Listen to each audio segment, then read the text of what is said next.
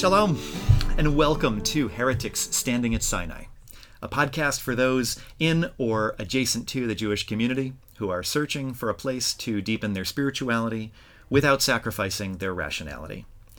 I am Rabbi J. Tel Rav, and each week we have conversations about new ways to exist in the world as an intentional presence and ways of making our lives really mean something. Whether you've been exploring Jewish spirituality for years, or this is your first time considering it, we're glad you're here.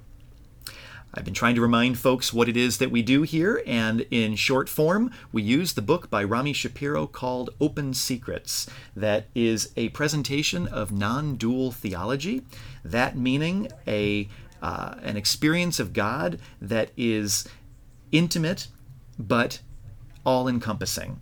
Non duality teaches that there is no other being up there in the sky watching us or making decisions about our lives. There is no supernatural explanations for the universe. Reality itself is amazing. It's amazing enough. And the explanations that we require are all readily available to us. And this we call God. God is the sum total of the universe, not outside it, not other than it. There's no place where I stop and God begins the universe spinning and expanding, and everything, everywhere, everyone, and every now is an expression of that divine reality. It's all an expression of action, and I call that action God. We look through these letters, uh, these fictitious letters each week, and we find our own selves in them. And this week, I am joined by a friend, Mike Markovitz, who has impressed me over and over again as we have worked on projects. When Mike first came to me here at Temple Sinai, he wanted to make sure I knew about an organization that was already near and dear to my heart. He was on the board of Moving Traditions, an organization out of New York that's focused on the healthy, intentional development of teens into adults who are aware of Hmm. How would you say it? Dedicated to helping teens understand um, their power in the world, mm-hmm. uh, understand who they are personally, especially around their sexuality mm-hmm. and their gender preferences, mm-hmm. um, and how to take that and be present and and active as a Jew. Beautiful. And your time on their board has come to an end, but you've continued in your passion of uh, climate justice. You've organized a group of teens and now are including adults here at Temple Sinai. You've spoken to the congregation a couple times, and you've been pushing the board to really think about the way that the carbon footprint of Sinai is within our reach to address in your day to day life you just shared with me again, I had forgotten that you are a consultant who works on leadership training and are working with some pretty great Jewish organizations right now as well. So, welcome, Mike. I'm really, really glad you're here. I'm glad to be here as well. Thanks for having me. And uh, you are a listener of the podcast, so you knew exactly what I was going to ask next, which is tell us a little bit about your journey. How did you come to be who you are, where you are, and what you are today?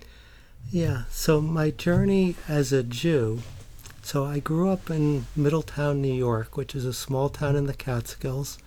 Uh, one synagogue, uh, which we lived two blocks from. And that one synagogue was conservative, but I'd say it catered to everyone as the singular. Um, I went to Hebrew school and Sunday school and can tell you absolutely nothing that I gained from that experience. We did not do anything at home related to being Jewish other than Passover. No Friday night uh, or anything, but we were totally Jewish. And I knew I was Jewish. There were uh, bookshelves filled with books about the Holocaust. um, I was bar mitzvahed. I went to services more than the other members of my family did uh, during that kind of age of 11 to 14 or so. Um, mainly because I had a great uncle who was the, kind of the oldest member of our extended family, who was the only member of the family who went to services. uh, other than for the high holidays. And I used to go and sit with him. Um, I don't remember ever having a conversation with him, but it felt really safe. And I, I often think of the word sanctuary as what I experienced going to services. It was a safe, good place to be. But I wouldn't have said that I was religious. Um, okay, that's the early childhood. Many other things happened. Um, I've been committed and visible about being a Jew my whole life and have never felt connected to anything theologically in relationship to it. I'm a cultural, secular Jew actively. Oh, that's really fabulous background. Tell us about what the experience of listening to the podcast has been like for you. Um, yeah, it's been complicated to listen to. Actually, I lose track of it a lot. And even, you know, there's a, we'll get to the chapter that we're going to discuss, and, you know, there's references back to words that I have no memory of what they mean. Um, but I enjoy hearing you think in them. I enjoy getting to know some other members of the congregation better, uh, some of whom I already knew that have been with you. Um, so I enjoy the interaction more than some deepening philosophical experience. That's great. And I think that that's a great reflection of what happens on any gathering, any explicitly religious gathering at Sinai. Uh, on a Friday night, we've got folks who are there for all sorts of reasons, um, including the interactions. You know, they, they are not connecting with the God in the prayer book or the God that they think I'm talking about. And uh, I love that our Jewish tradition has a warm central place for agnostics and atheists uh, just as much as for theists and, and those who have clear faith. Hmm. Well, the chapter that we're going to be reading this week is called To Listen and to Love. It is, I think, the longest chapter that uh, that we've covered so far. So, listeners, I hope you'll get yourselves comfortable, settle in, and enjoy the chapter. There are some references to previous uh, vocab in this chapter. I will pause briefly to remind folks what um, what is meant by those words. My dearest Aaron Herschel, thank you for inquiring after my health. I am simply aging, I suppose. The tiredness is part of the process. I had hoped it would pass, but if anything, I'm getting weaker rather than stronger. But not too weak to write to you, my friend. It is quite clear to me that my last letter ended where it should have begun. What are you to do if you wish to walk inward? Maybe I'm beginning to ramble in my old age, or maybe I am just not so eager to tell you everything and risk the end of our conversation. Nevertheless, what indeed are you to do to walk inward? What I'm about to share with you is so simple, so commonplace, and so much a part of your upbringing as a Jew that you will be surprised that it forms the heart of this inward walking. Several times each day, you recite the Shema, the central affirmation of our tradition Shema Yisrael, Adonai Eloheinu, Adonai Echad. Hear, O Israel, the one who is all is God. This one is one. And then you continue with the following And you shall love the one who is all with all your heart, with every breath, with all you have. And these things that I command you today shall be upon your heart. You shall teach them carefully to your children. You shall speak of them when you sit at home, when you walk on the road, when you lie down, and when you rise up. Bind them as a sign on your hand. Keep them before your eyes. Write them on the doorposts of your homes and on your gates. Can you see in this paragraph of Torah the secret to Lech Lecha you shall go? Can you see here what you are to do to till the soil of your neshama, your soul, and to allow it to breathe the breath of chaya, of life? It is simple to listen and to love. This is the core of my spiritual practice. I listen and I love. Of course, I can almost hear your confusion. What about Shabbat, Kashrut, the holy days? These are dear to my heart and part of my life, but they're not the key to the inward walking that we spoke about last time. We both know people whose soul, their neshama, is hard as ice, and yet who carefully observe the Shabbat. To move inward from soul to life, from neshama to chaya, we need a special practice, and this passage of Torah reveals it to us. Let me explain. First, what does it mean to listen? When a loved one asks to speak with you about something important, something precious to her, how do you listen? With your whole being. You turn away from distractions, you focus your attention, you quiet the chatter in your own mind in order to make room for the concerns of another's mind. This is true listening. And more, when you listen in this way, you do so with, without any idea of what you will hear or how you will respond. This is important to realize, my dear Hershala. If you already know what you will say to the other, there's no need to listen. All you need to do is to wait for an opening so you can say what you intended to say, regardless of what the other is saying to you. This is not listening. When you listen, you do so without preconceptions. Do you see how this connects to our early discussion of Lech Lecha, of you shall go? You are to move inward and free yourself from what you know in order to respond freely to what the other is saying. So, listening requires self emptying, the quiet of the neshama. I will tell you how to do this in a moment. First, let me continue with my thoughts of the text itself. Who is the Israel addressed here? Is it just the Jews? I do not think so. Torah is given through the Jews to the world and must address more than our people alone. Yisrael means one who struggles with the divine, Yisra El. And that can mean people of any religion and none.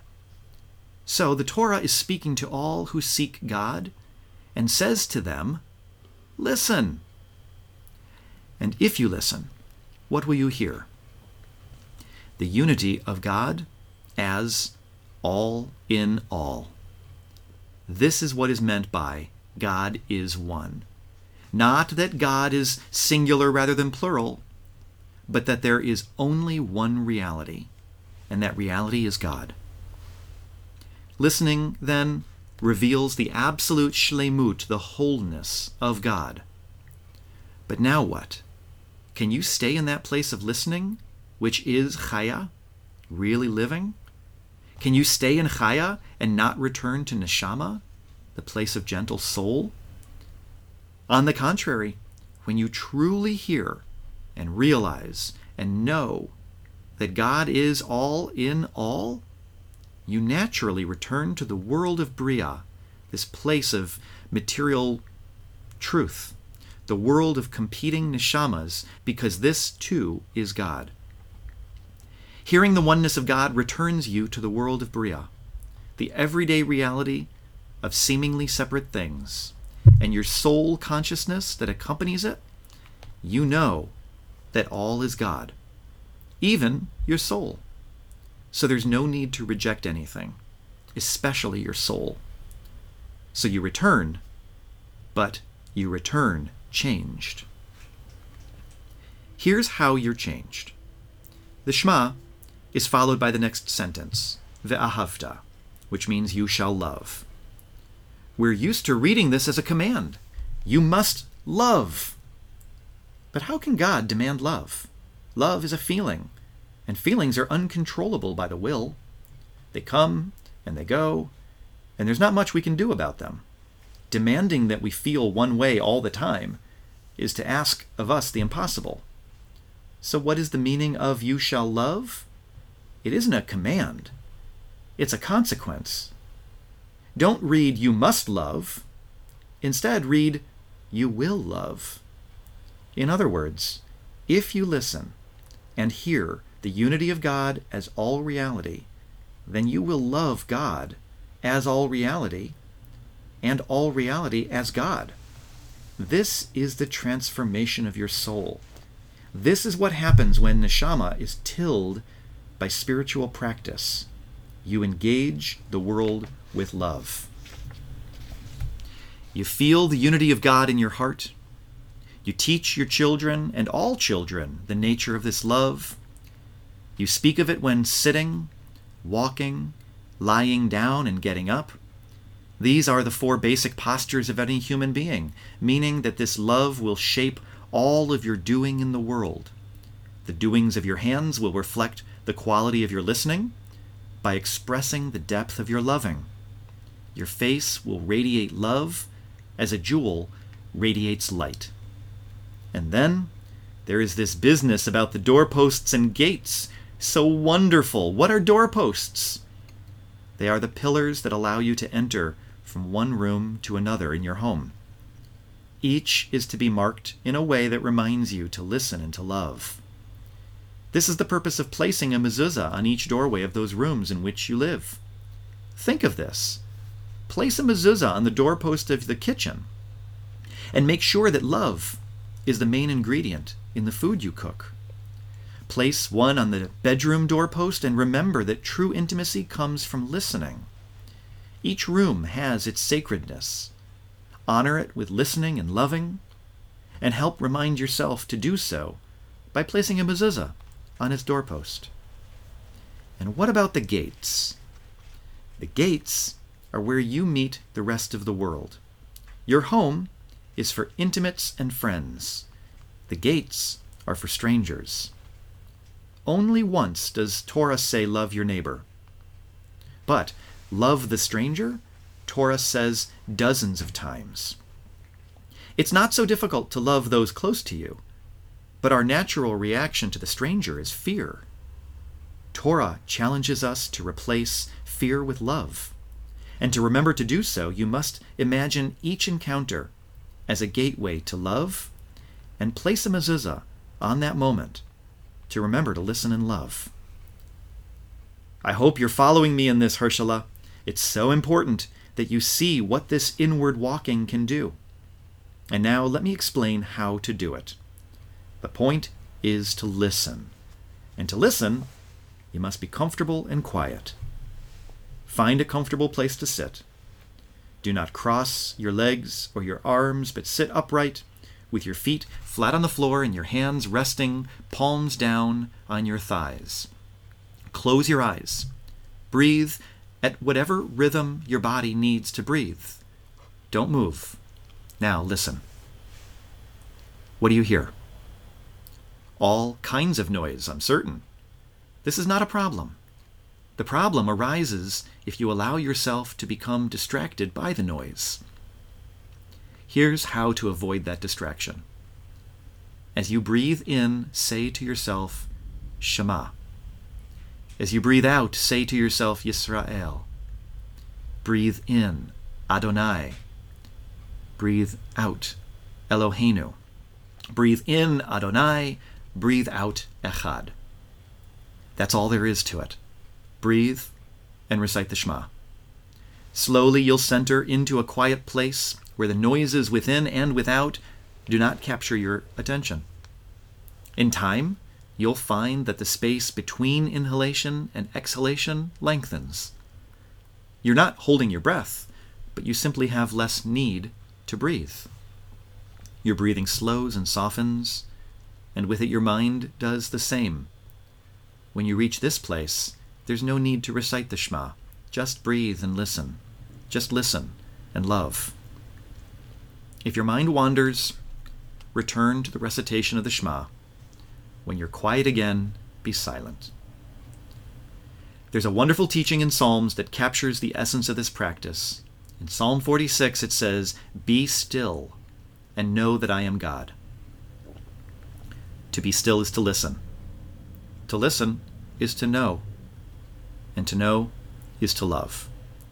Do this twice a day for at least half an hour each time, and you will find your soul softened by your life and your life transformed by listening and love. Bishalom. Oh, so Mike, I gave you a couple of chapters that you might pick from for today's conversation, and you chose this one. Can you can you think aloud a little bit about what made you choose it and what what you thought about it? Sure. Um, I'm a listener, and so that spoke to me uh, when I read it. And I think there's tremendous power in listening. I think too many of us, too much of the time, think that the way to make a difference in the world is by talking, and that listening is as powerful, if not more powerful.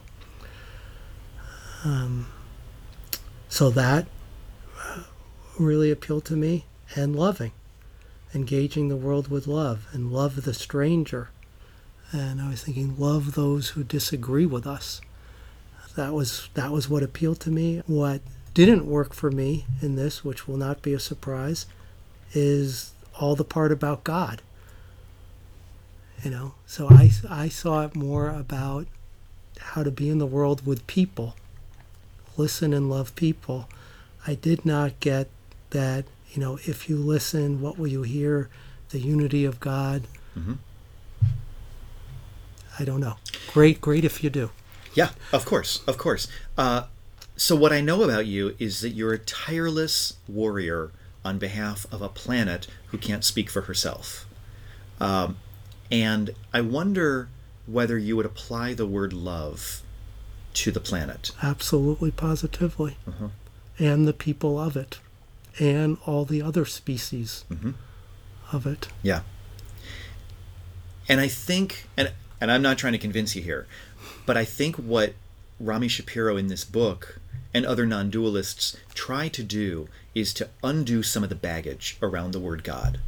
Because what I hear is that God is all of it.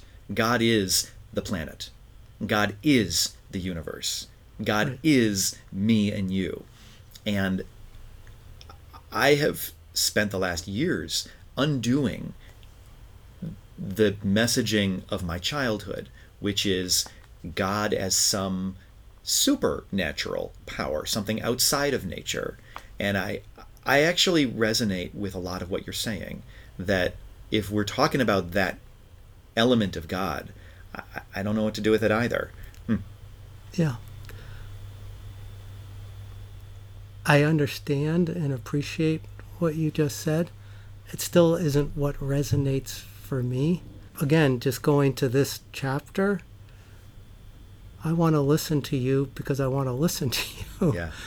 right? And and the next person and the next person because uh, I want to know you and understand your perspective and and then the build relative to this is which uh, he says basically is and I've experienced this over and over and over again in my life as I get to know someone I fall more and more in love with them and that's to me being human and kind of the natural way of being human.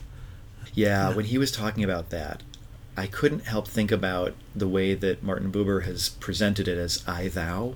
Are you familiar with some of his teaching? Um, from too long ago. Yeah. So not that I remember. That's okay. It, it's what you're saying that when we just run through our lives, everybody and everything around us are tools for us to utilize. Yeah. They're its. They are just, you know, we don't, we don't stop to really look at, and certainly not to love. But when we stop and we really listen and we really open ourselves to them, we see complexity and beauty. And this is not just humans. This is the planet, and this is this is truth. What emerges is love, and that's when you have a more potent interaction, hmm. and and you leave changed. You know, your relationship with that reality is never again the same. I really liked that. He he did say it at some point. You listen, uh, and how did he say it? Um, you return after that experience, but you return changed. I like that a lot. Can you tell us a little bit about how you came to be so passionately committed to the causes that you are? Why are you such a, a champion for the earth?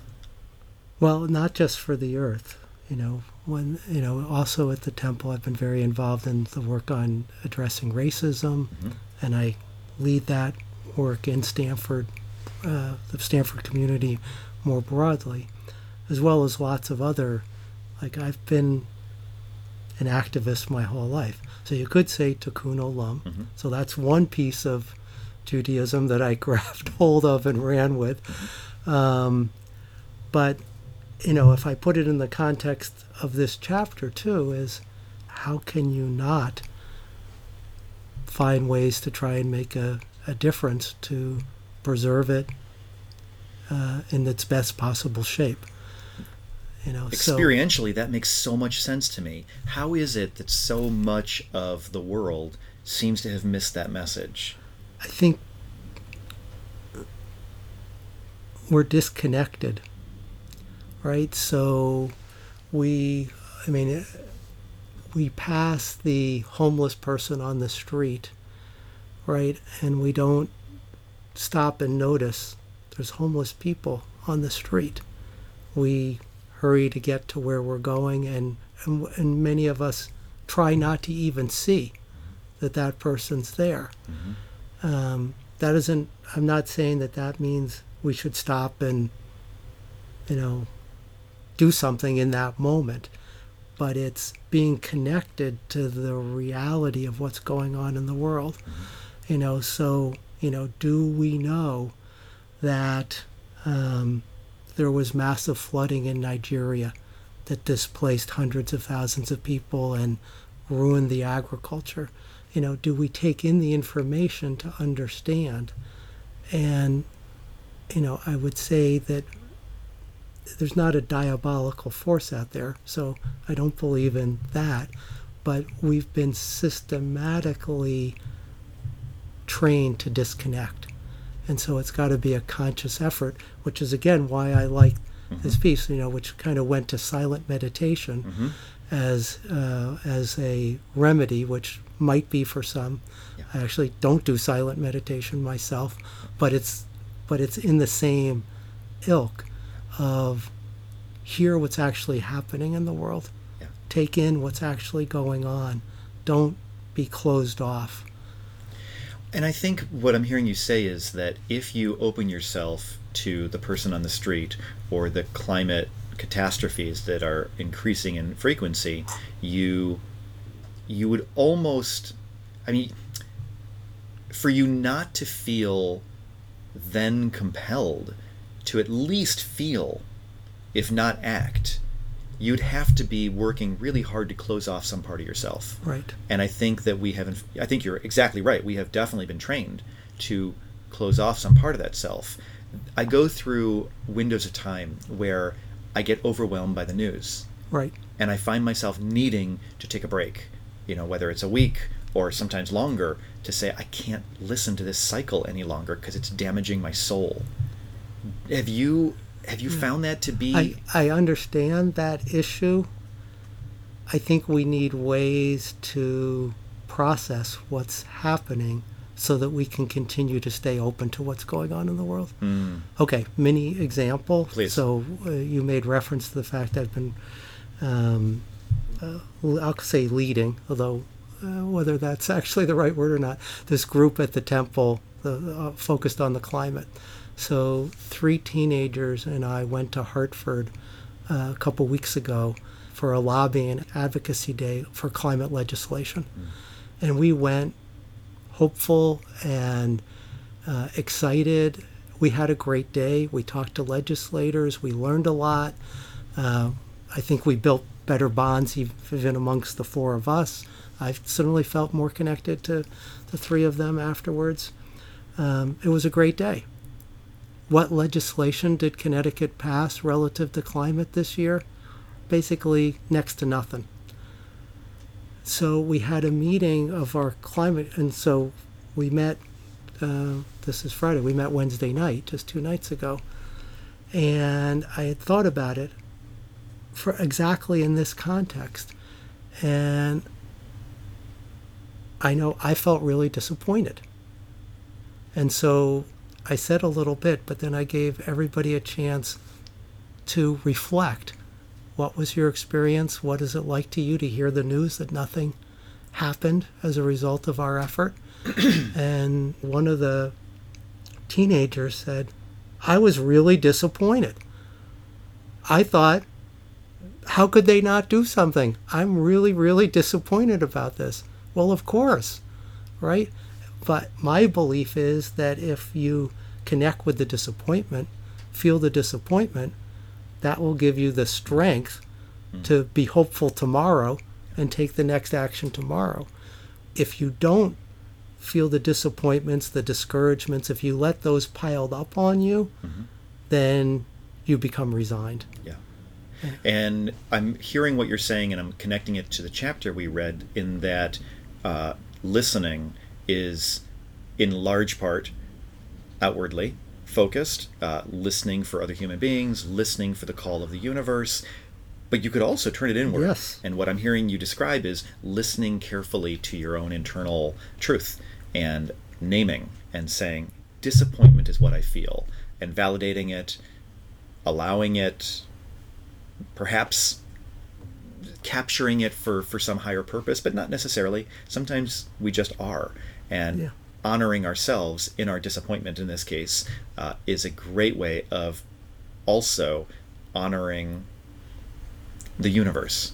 We're complex beings who get disappointed or get angry or get sad or any number of other uh, range of experiences.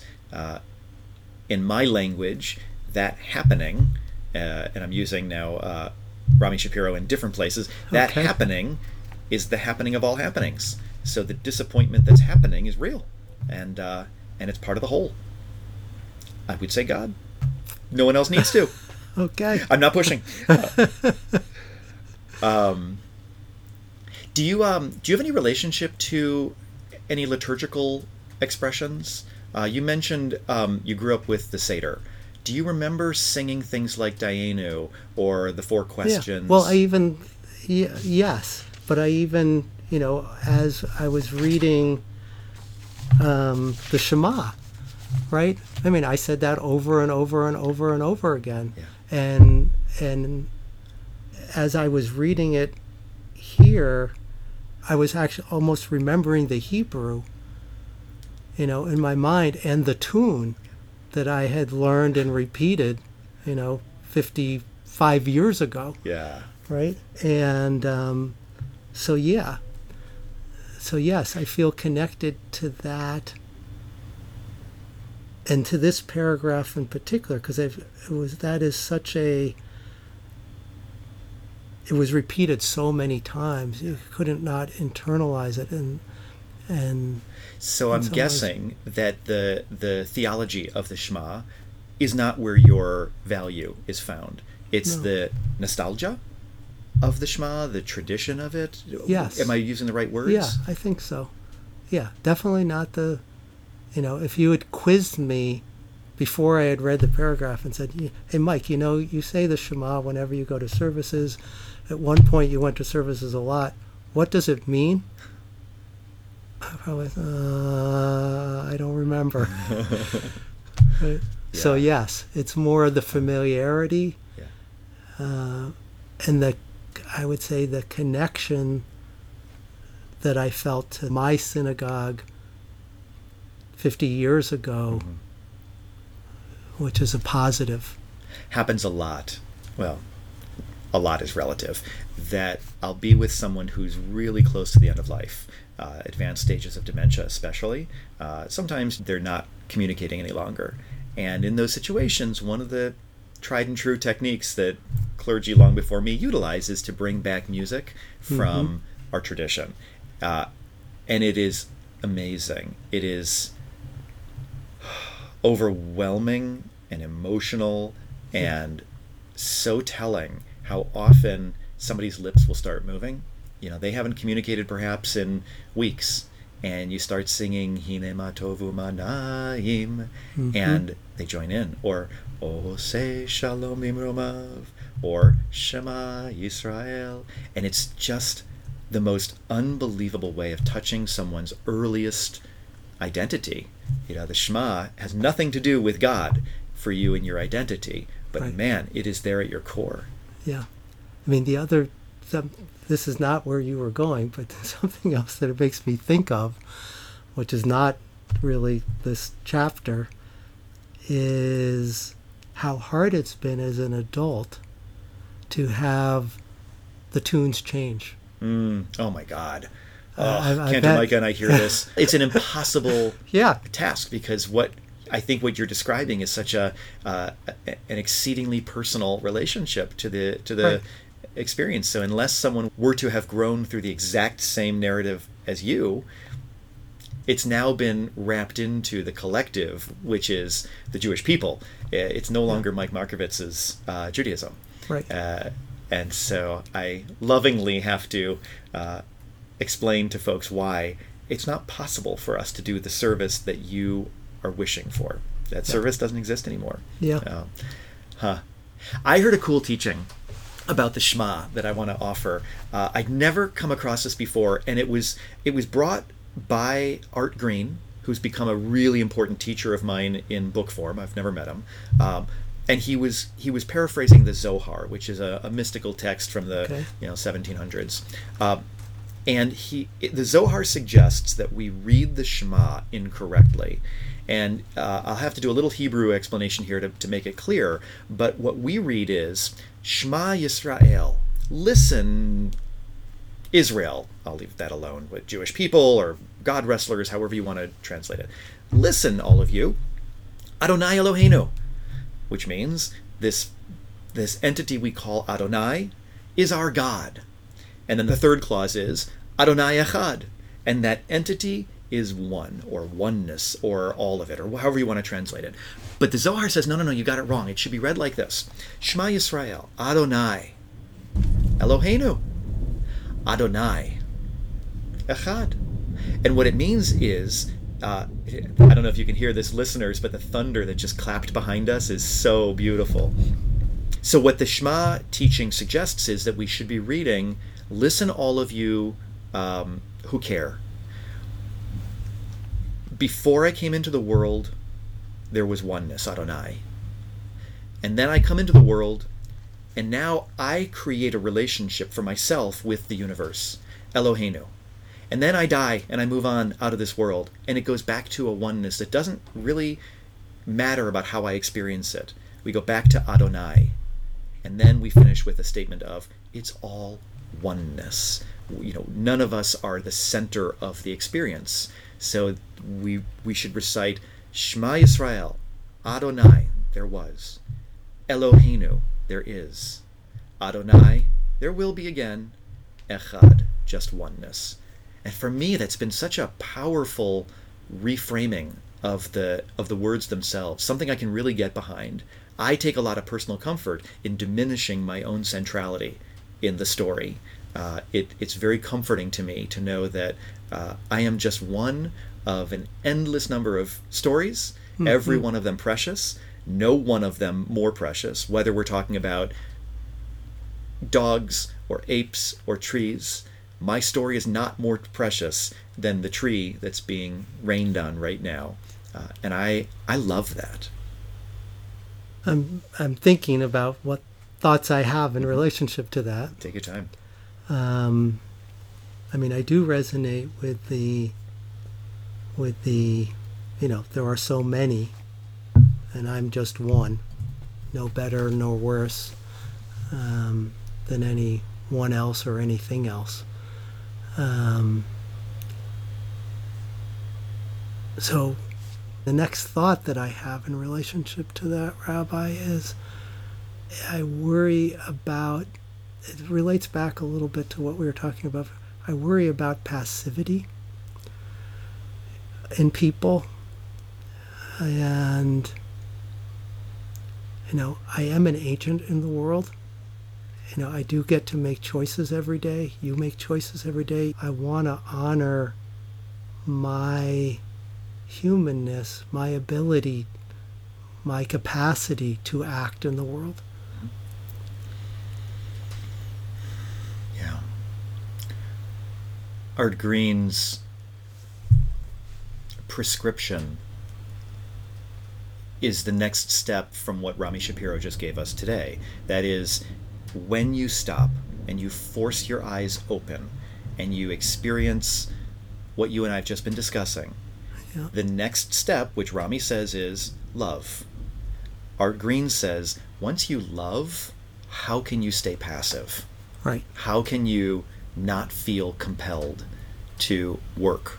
And I think that that's, for me, been the extension I heard from you about that Tikkun Olam piece. It was transmitted by your parents and your upbringing using different language, but the same sense of obligation is one that weighs heavily on the all of the awakened person.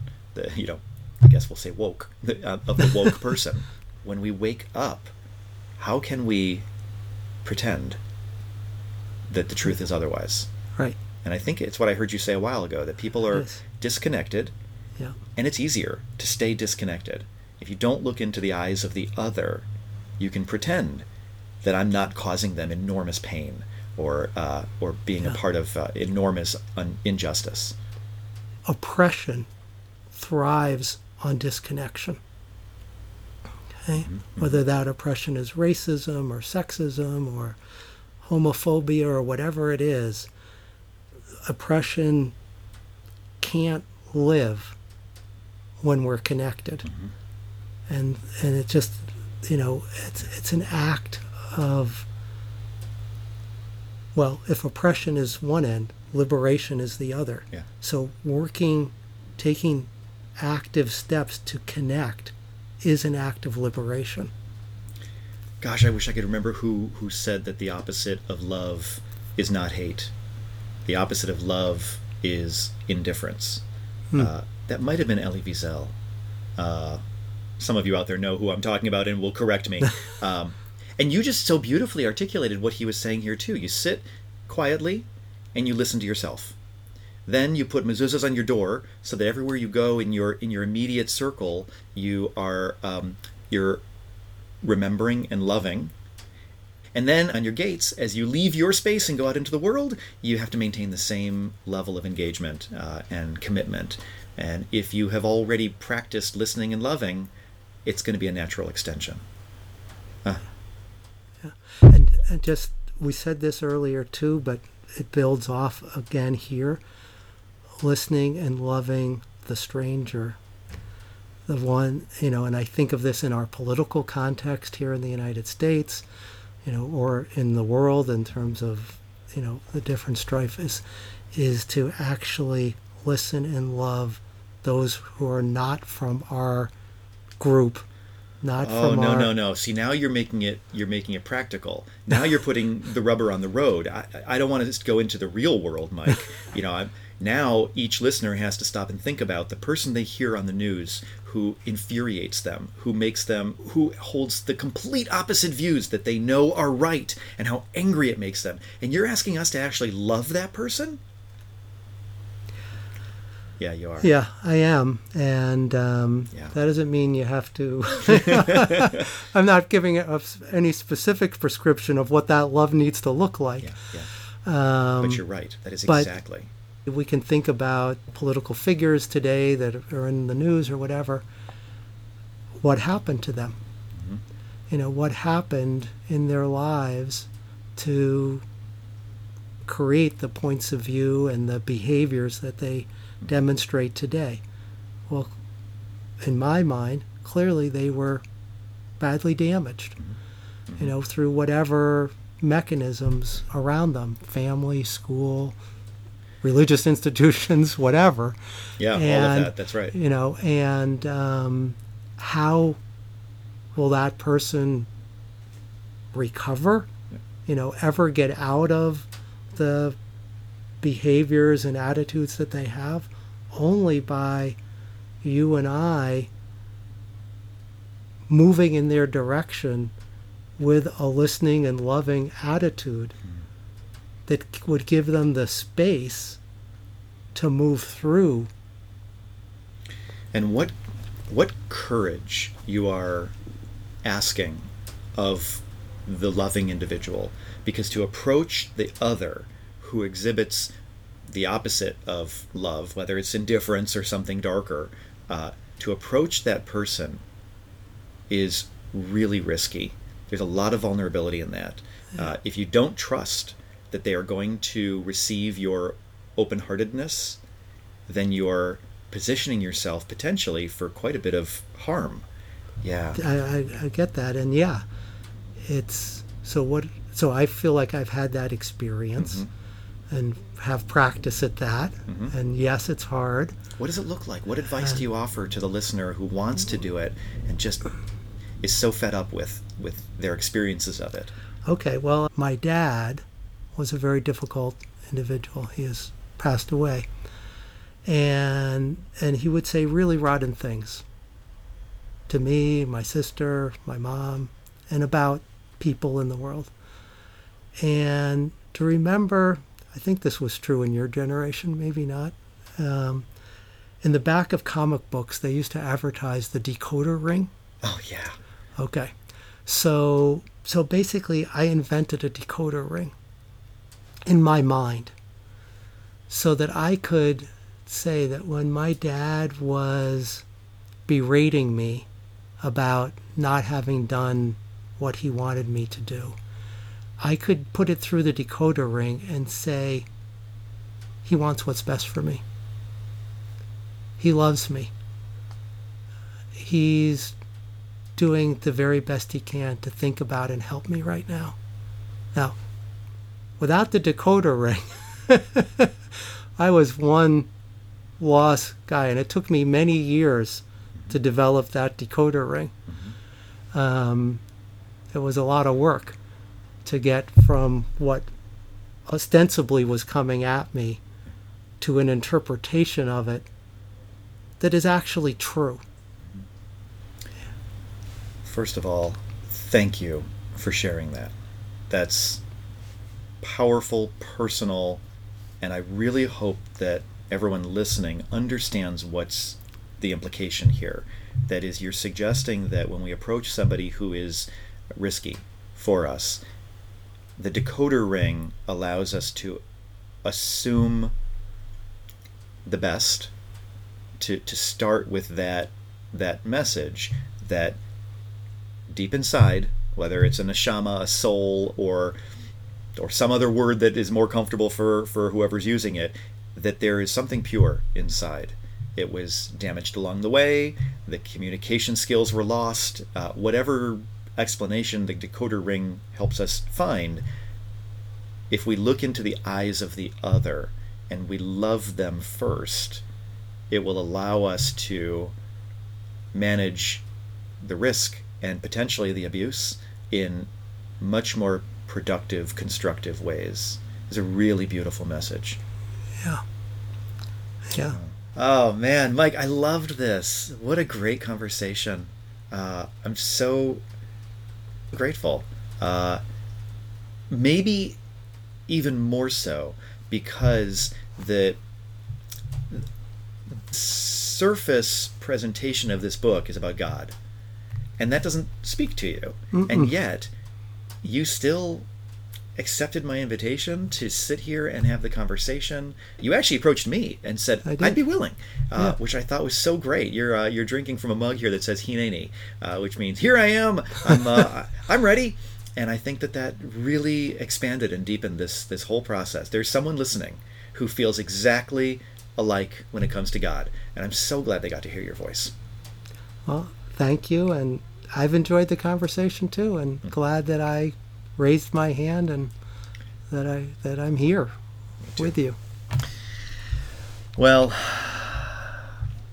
I'm really glad that all of the listeners have also spent that time with us. As we got started, Mike acknowledged that he is somewhat soft spoken, so if you had any trouble hearing the, the conversation, the transcript of today's uh, discussion is in the box uh, below that you can click on. You can also find links to other previous episodes, and if you haven't caught up, there are some really wonderful conversations there too. Um, I told Mike that one of the the holdups in having weekly uh, uh, publishing of these episodes is finding people to talk to. So I'll reiterate my invitation. If you're listening and thinking, I have some thoughts here, then I'd love to hear from you. I'd love to have you come sit with me. I'll come to your home if it's easier, and we'll have a conversation like Mike and I did today. If you enjoyed this and you want to be notified of new episodes as they come out, you can click on the subscribe button and be sure to share this this podcast with someone that you know is going to also enjoy exploring their spirituality too. Until next time, all you heretics out there, stand proud.